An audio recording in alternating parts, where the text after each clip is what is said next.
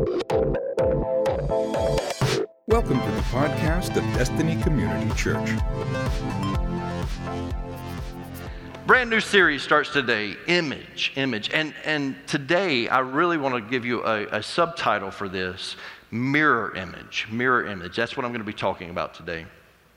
I recently received a text from a friend, and it messed me up a little bit. I was in the middle of a conference call, a construction meeting. Pastor Andrew was sitting there, he was on the same call.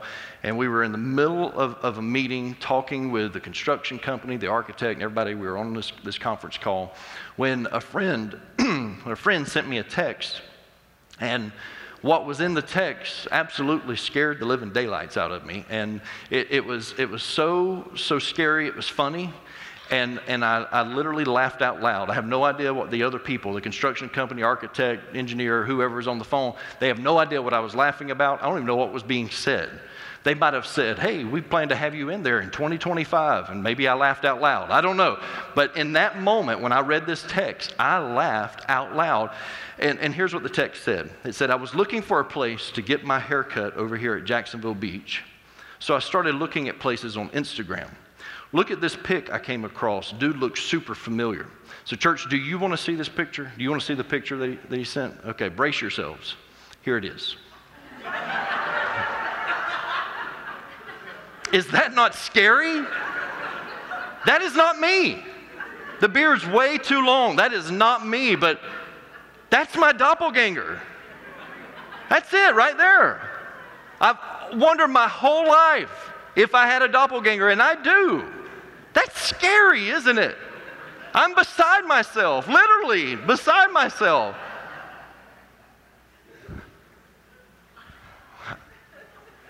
As if the world needs two Rocky McKinleys, right? It's now my, my new life's mission is to find this guy. For years, people have been telling me that I look like my dad. Some of you in the room, you've had the opportunity to meet my father, and people have told me for years that I look a lot like my dad. And at a young age, i will be honest with you, I didn't get it. It was, it was borderline offensive. My dad is 40 years older than I am. He was 40 years old when I was born. And so my dad's like always been old. You know, I've always looked at my dad, you know, from, and I've always been, there's no way I look like, like him, you know. And uh, what I've realized is that in, in recent years, and the older that I get, the more that I realize I do look like my dad. And, and what's cool about it is I'm not offended anymore by it. It's actually an honor now when someone tells me that I look like my father. I'll, I'll, go see dad in the nursing home where he's at, and sometimes the, the nurses will stop and they'll say, Hey, out of all your brothers, you are the one that looks the most like your father. And, and I just respond with, thank you, thank you. That's an honor. Thank you very much. And um, I know that I look like my dad. Man, I've got that, that McKinley nose that, that it's, just, it's just there. I mean, you can't miss it. It's there. I know that I've got my dad's nose. I, am built like my father in height. Um, before my dad was in a wheelchair and, and when dad could stand up straight, we're very, very close, six foot two, right in that area. And, and so um, I'm built like dad in height and in torso. We both have this long torso. See, some of you think that I wear short shirts because I want to be like hipster and cool. It's just simply that my shirts are too short for my torso. So when I raise my hands, I have to make sure pull my shirt down, you know, a little bit, you know. And so, um, and, and when I grew my hair out and I started combing it back, like my dad has always brushed his hair, that's when I really started noticing that I look like my father. There's no denying that I am Jack McKinley's son. There's this theological term that speaks of how we resemble our Heavenly Father. It's Imago Dei. Imago Dei means the image of God. And that term, Imago Dei, and the image of God, it, it gets its beginning in, in, Genesis chapter 1, verses 26 and 27. It reads like this It said, Then God said, Let us make man in our image, after our likeness and let them have dominion over the fish of the sea, and over the birds of the air, and over the livestock, and over all the earth, and over every creeping thing that creeps on the earth. So God created man in his own image. In the image of God, he created him, male and female, he created them. God gave man his image. Out of everything that God created, he chose to put his image in humanity. It's echoed in Genesis chapter 5 and verse 1 when it says, When God created man, he created him in the likeness of God. And then it's reiterated again in Genesis chapter 9 and verse 6 when it says, For God made man in his own image. God made man in his own image. When God created humanity, he created us to resemble certain qualities and attributes and characteristics of his. He intentionally did this. He made us in his image. They tell me that every artist has what is considered to be their masterpiece. Like Leonardo da Vinci, he had his Mona Lisa. And it's believed to be modeled after his, his mother, Caterina. And, and they say that he conjured up childhood memories and remembered her smile and, and gave Mona Lisa his mother's smile. And it, it's a very distinct smile if you, if you look at that picture. This was Leonardo da Vinci's masterpiece. The sculptor, Frederic Bartholdi, used his mother's face to design the Statue of Liberty. It's rumored that his, his wife was actually the, the model for the arms and the torso but yet he felt like his mom's face worked better. That's just weird, isn't it? How do you explain that to your wife? How do you tell your wife, you know what, you have beautiful arms and your torso is extravagant, but my mom's face.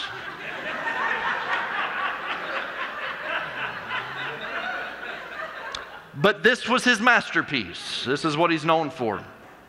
And when God created humanity, the scripture leaves no doubt that we are his masterpiece. As a matter of fact, through all the days of creation, with whatever God was creating, days one through five, at the end of the day, God would say, It's good. It's good. Creation was good. He was happy with what he created. But at the end of, of the sixth day, after he created man, after he created Adam, he looked at his creation, and this is the only time where God said, This is very good. Everything else was good, but when he created man, it was very good. Psalm 139 and 14, the psalmist says, I praise you because I am fearfully and wonderfully made. Your works are wonderful. I know that full well. He says, I know that when you created me, you fearfully and, and wonderfully made me, and that your works are wonderful. God, you don't mess up. You made me the masterpiece that I am. And then in the New Testament, Ephesians 2 and 10, Paul says, For we are God's masterpiece. He, do, he doesn't leave any, any thoughts uh, uh, uh, out to the imagination. He comes right out and he says, You are God's masterpiece. That when God created man, he created us as his one piece of art, his one creation, that he would stand back and look at it and he could say, That's very good. Pat himself on the back and said, I, I did a great job at designing that right there. That's very good. That's my masterpiece. Verse 27 answers the question on why we would be his masterpiece. Genesis 1 and 27 says, God created man in his own image. In the image of God, He created him. So we're created in the image of God. That's why we're so great. That's why God could look at us and say, That's very good. But listen to this male and female, He created them. Did you catch that? I don't want to mess with anybody today. This, this isn't like my version of, of the shack or anything. I'm not, I'm not here to convince you that, that God's a black woman. You know, I, it offended some people, didn't it? It's all right. But here's what I do know when He created men and women, we all got attributes of God, regardless of race, regardless of sex. When God created us, both male and female, He created us in His image. So, what this tells me, it tells me what image is not. And we need to get that out of the way before, before we really dive into this series because today I just want to, to lay a foundation for what we're going to build this series upon. But, but today is, is very theological. I have to warn you about that. And towards the end, we'll get very practical. But but the rest of the series is going to be very practical, but you've got to understand what image is not. Image is not physical. That's what we want image to be, that's what we think image is. But image is not physical when it comes to God and His design and the image of God. Imago Dei, it's not about physicality. As men and women, we are created differently. If you understand that, I want you to raise your hand. If you know that as men and women, when it comes to the physical, we are created differently, raise your hand if you understand. If nobody's raising their hand next to you, if somebody's not raising their hand next to you, then it's your job before they leave to explain the birds and bees to, to, to them, okay? you have to explain the birds and bees to them, not my job. We are created differently. When it comes to the physical, we are different.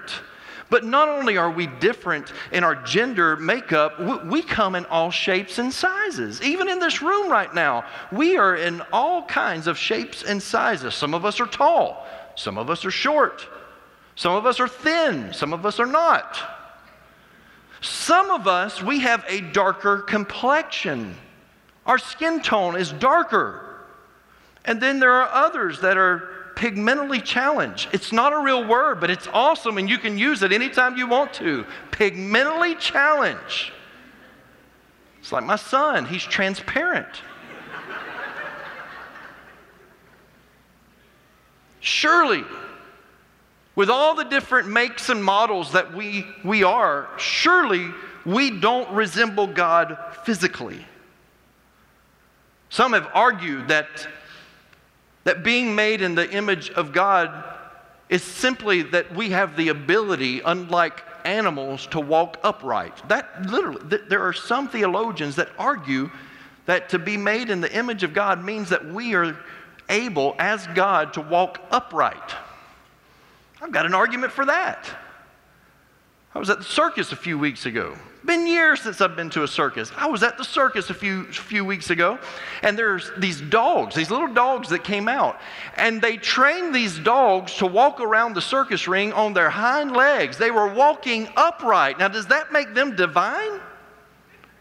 Does that make them the image of God? I don't think so. However, dog is God spelled backwards. That's deep, isn't it? I told you it's going to be deep the- theological discussion today. All kinds of stuff for you to talk about on the way home. My body, my body is falling apart. I get it, man. It's like, it's like when I hit the age of, of 40, it's like things just started going downhill. It's not, you should hear me when I wake up in the mornings. It's snap, crackle, and pop, and I'm not eating Rice Krispies. It's just getting out of the bed. And I understand that, that the older we get, the harder it gets on the body, and I can't possibly believe that my physical deterioration resembles my creator. It cannot be about the physical makeup of our bodies, that that is the image of God.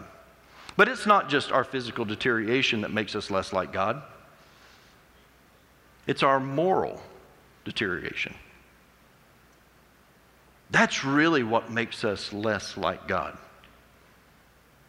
When God created humanity, He gave us dominion over the birds of the air, fish of the sea, over livestock, uh, livestock and over all other animals. And, and, and that's for debate for what that means. Some people think that that just means we get to eat them and that we have power and dominion over them. And, and maybe that's it. I don't know. But here's what I do know that, that makes us different from all the other, uh, other animals of creation it's this He created us with a sense of morality. God created human beings from day one with a sense of morality, and, and we are capable of doing what God does when it comes to love. We are capable of extending love. What is God? God is love. And so we become like God, in the image of God, when we love one another.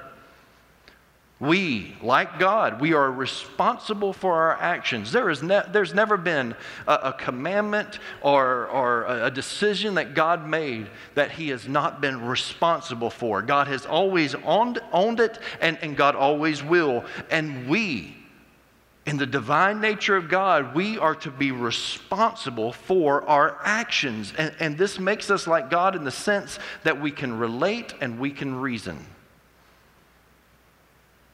We're, we're the image of God when we relate and we reason. And, church, when I look at humanity, I, I don't think that as a whole that we resemble the image of God. When I look at the human race as a whole, I, I, have to believe that we are a far cry from what God intended for us to look like when He said that He made us in his image. I just don't believe. I think we've lost our ability as, a, as the human race to relate and reason, and, and I don't see much love anymore. God is love, and so we don't see much of God. We don't see much of love anymore in our society. And the state that our world is in, I, I just I have to tell you, it does not resemble God. It's not Imago Dei, it's not in the image of God. It, uh, how can someone, how, how can someone reason to a place that they will take an innocent life and they will murder someone. How does that fit the bill? How is that the image of God? It's not. I look at human trafficking. How can someone take innocence from someone and put them on a block of slavery and basically say, listen, your life is over and all I'm going to do is use you and benefit from you? And, and, and how can a person do that and be the image of God? They can't. Hate and racism. Racism is at an all time high in our nation right now. It's scary. It's scary to think what the enemy has convinced us of and the hate that he has created. This is not the image of God. Child pornography, how? How can this happen? breaks my heart to, to read an article this week, someone that I know that was arrested for child pornography. How? How is that the image of God? It's not. And as the human race, we're anything but the image of God. There are glimpses in individuals that you see the image of God in, but as a whole, we are not the image of God. But you see, as Christians, as Christians, we're called to once again return to the, to the Garden of Eden and, and once again resemble God. We are, we are called to be recreated as Christians through what Christ did for us. It's a rebirth in us, and we are called to once again be the Imago Dei, the image of God. And Paul addresses this in his second letter to the church of Corinth, Second Corinthians. I'm going to be reading from chapter 3. I'm going to start in chapter 3. I'm going to flow right into chapter 4. But I want you to hear what Paul says. Now, now listen, I'm going to be honest with you. When you read this, it, it, it, it seems like just a bunch of words, a bunch of gibberish, but I want you to really pay attention to what Paul is saying. If you don't have your Bible, it will be on the screen, but listen to what he says. I'll start reading in verse 18. And he says, And we all, excuse me, and we all, with unveiled face, beholding the glory of the Lord, are being transformed into the same image from one degree of glory to another. For this comes from the Lord, who is the Spirit. Therefore, having this ministry by the mercy of God, we do not lose heart. Listen to what he says. But we have renounced disgraceful, underhanded ways. We refuse to practice cunning or to tamper with God's word but by the open statement of the truth, we would commend ourselves to everyone's conscience in the sight of God. And even if our gospel is veiled, it is veiled to those who are perishing. In their case, the God of this world has blinded the minds of the unbelievers to keep them from seeing the light of the gospel of the glory of Christ, who is the image of God. For what we proclaim is not ourselves, but Jesus Christ as Lord, with ourselves as your servants for Jesus' sake. For God, who said, Let, let light shine out of darkness, has shone in our hearts to give the light of the knowledge of the glory of God in the face of Jesus. There's a few things here I really want to pull out because I don't want you to miss what Paul was saying. First thing is, he said, in, in becoming the image of God, he says, you have to renounce disgraceful, underhanded ways. He says, don't be cunning. He said, don't tamper with God's word. Let me tell you what that means. Don't take God's word and twist it to fit your lifestyle. God's word is what it is, it says what it says. God's word, it doesn't need a better explanation. God's word is God's word. It is inspired by the Holy Spirit. And we have to take God's word at face value, exactly what it says. And he says, listen, you can't tamper with God's word and be in the image of God. And then he, he tells us this he says, the light of the gospel of the glory of Christ, who is the image of God. So you see that when we get to the New Testament and through the, the birth, the life, the death, and the resurrection of Christ, that becomes the image of God. Jesus Christ is the image of God and has been before the world was even formed. And I'll show you that in just a moment. Because in order for you to understand why we were created, we must first get a glimpse of what it looked like before humanity. What did it look like before humanity? What, what, what, was, what was happening in the heavens before humanity? According to the prophet Ezekiel, Lucifer, also known as Satan, Lucifer was the worship leader of heaven. His job was to lead the angels in praise and worship to God Almighty. The Bible tells us that he actually had musical instruments built within him. Now, this is hard for us to comprehend because we start picturing, you know, like, like a trumpet sticking out over here and maybe a harp over here and something. We just think this is a strange, strange being. It's not as strange as you think because I think we were created a lot like Lucifer, the good Lucifer. Some of you are created like Satan, but, but before your fall, let's talk about that. We were created with musical instruments built within us. Here's your percussion.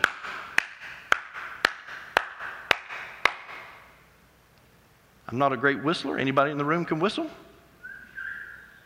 Listen to those woodwinds. Stringed instruments, you have vocal cords. You were created with musical instruments built within you. That's why we are called to praise Him, we are called to worship Him. Listen, if you're one of these quiet worshipers, I'm, not here to upset anyone because you're welcome here. We have people that worship in all kinds of ways at this church. But just understand, you're called to make noise because He created within you the musical instruments that it takes to worship him in spirit and in truth. Lucifer had musical instruments built within him, and his job was to lead heaven in the praise and worship of their Creator. Lucifer was created to reflect the glory of God. Ezekiel tells us that he, he wore a robe that was adorned with precious stones. And God placed him on a, on a mountain in the heavens. And it was from that mountain that he was to lead the angels in worship. As he stood there on that mountain, adorned with this robe,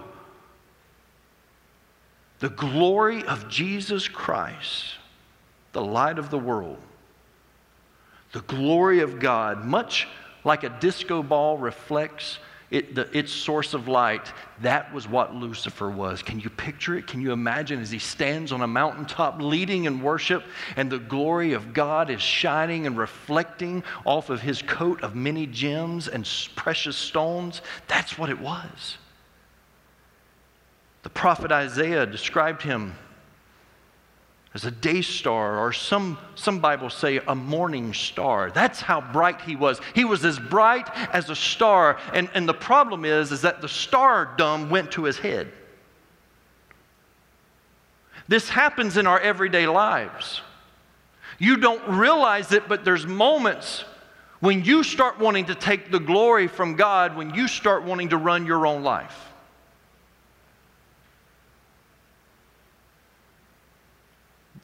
The problem came when his pride got in the way, and instead of wanting to worship God, he wanted to be God.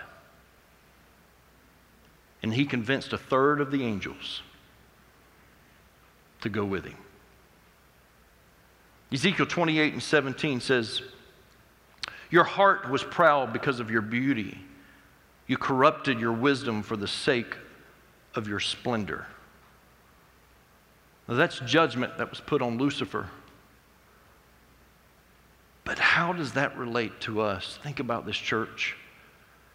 Have you corrupted your wisdom for the sake of your own splendor?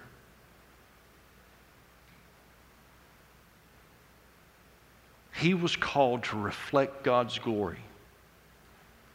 And like Lucifer, you were created to reflect God's glory. But when our wisdom is corrupted, we lose that image. We're called to be image bearers. Imago Dei, the image of God. And if you want to bear the image of God, then you must reflect His glory in your day to day living. When others come in contact with you, they must see the image of God. You understand that, right? That is why you were created. You were created to reflect the glory of God. And I'll, I'll, show you where we get this wrong most of the time. One of the greatest influences over our lives today is social media. Now, I'm not here to claim, to convince that Satan created social media. Al Gore created the internet, but that was a joke. You can laugh. I'm not here to convince you. I, I, don't believe that in all cases, I'm on social media. I don't believe in all cases that it's, it's entirely evil. But I will tell you, like anything else in life, the enemy will take something that can be good and he will pervert it, he will twist it, and he will use it to get the glory off of God and for you to focus on something else other than God's glory. And when your life starts reflecting something else other than God's glory, that's when you are no longer projecting or, or, or, or, uh, projecting the image of God to an outside world. No longer at all. He'll use social media to distort how you see yourself when you look in the mirror. I'm convinced there's two types of people on social media. First of all, they, they either paint a picture that their life is so perfect and it causes you to, to think that your life stinks because they're only showing you the, the best of their life. Or the other type of person is that they moan and they groan so much that it leads you to believe that you're so much better than them, and then you don't see your shortcomings and the need for Jesus Christ as your Savior. Because salvation is not a one stop shop. You understand that? I constantly need Him saving my life. I need a Savior. I need Him to save me from what social media is trying to convince me at times. But understand this, church, you are not defined by how many followers you have, you are defined by who you follow.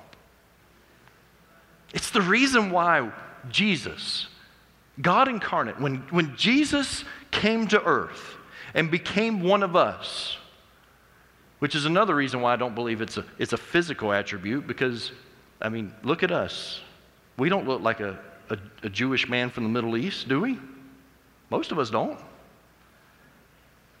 But when he came here, he looked at 12 men, fishermen, and he said, Drop your nets. Come follow me. Who are you following? Doesn't matter how many followers you have. Who are you following? Who are you looking to for inspiration in life? Sometimes we're being inspired, even, even in, in, a negative way. We're being inspired and we don't even realize that we are being inspired that way. We don't get it. And maybe you're not on social media, but I'm telling you, it's, it's, it's an age old problem of keeping up with the Joneses. And we look at other people, we look at their lives, we look at pop culture, and, and we just say, man, if only that was me. Or we become so far on the other side that we are so thankful that we're not them that we forget that Jesus Christ died for them too. Who are we following? Because who you follow will determine your destination and where you end up. Who you are following becomes your Lord. What's your Lord right now? What is it that you're giving so much attention to that it is on the forefront of your mind? It is in your sights every day of your life. Because if, if that's what's in front of you, that's what you're reflecting. What is it that has become your Lord? Because whatever you're following will become your Lord. Colossians 1 and 15 says, Christ is the visible image of the invisible God. Understand this. The very thing that we all want power, authority, dominion It's not anti God to want those things. It's not sacrilegious to want power, authority, and dominion. Matter of fact, He's created us to have power, authority, and dominion. The problem comes when you let the cart get ahead of the horse. Before God gave man power, authority, and dominion, he gave him his image. And that changes how you seek power, authority, and dominion. It changes what power, authority, and dominion even look like. I like the way that the psalmist said it in 17 Psalm 17 and 15, he says, Listen to this. As for me, I shall behold your face in righteousness. When I awake, I shall be satisfied with your likeness. That's all I want. And the foundation of this series, as we end this day, I want you to walk out of this room satisfied being in his likeness. There is nothing more rewarding than reflecting the glory of God, which is Jesus Christ. There is nothing more rewarding than that. And everything that you are seeking in your life, all of the power, all of the authority, all of the dominion, those things will come if you are the image of God.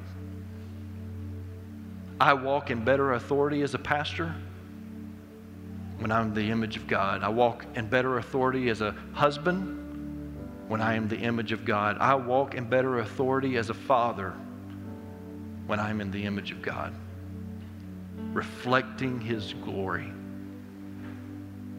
I don't want to get that wrong. Lucifer got that wrong. I want to get that right. Thank you for listening to the podcast of DCC. For service times and directions, log on to www.destinycommunitychurch.org. Thanks again for listening.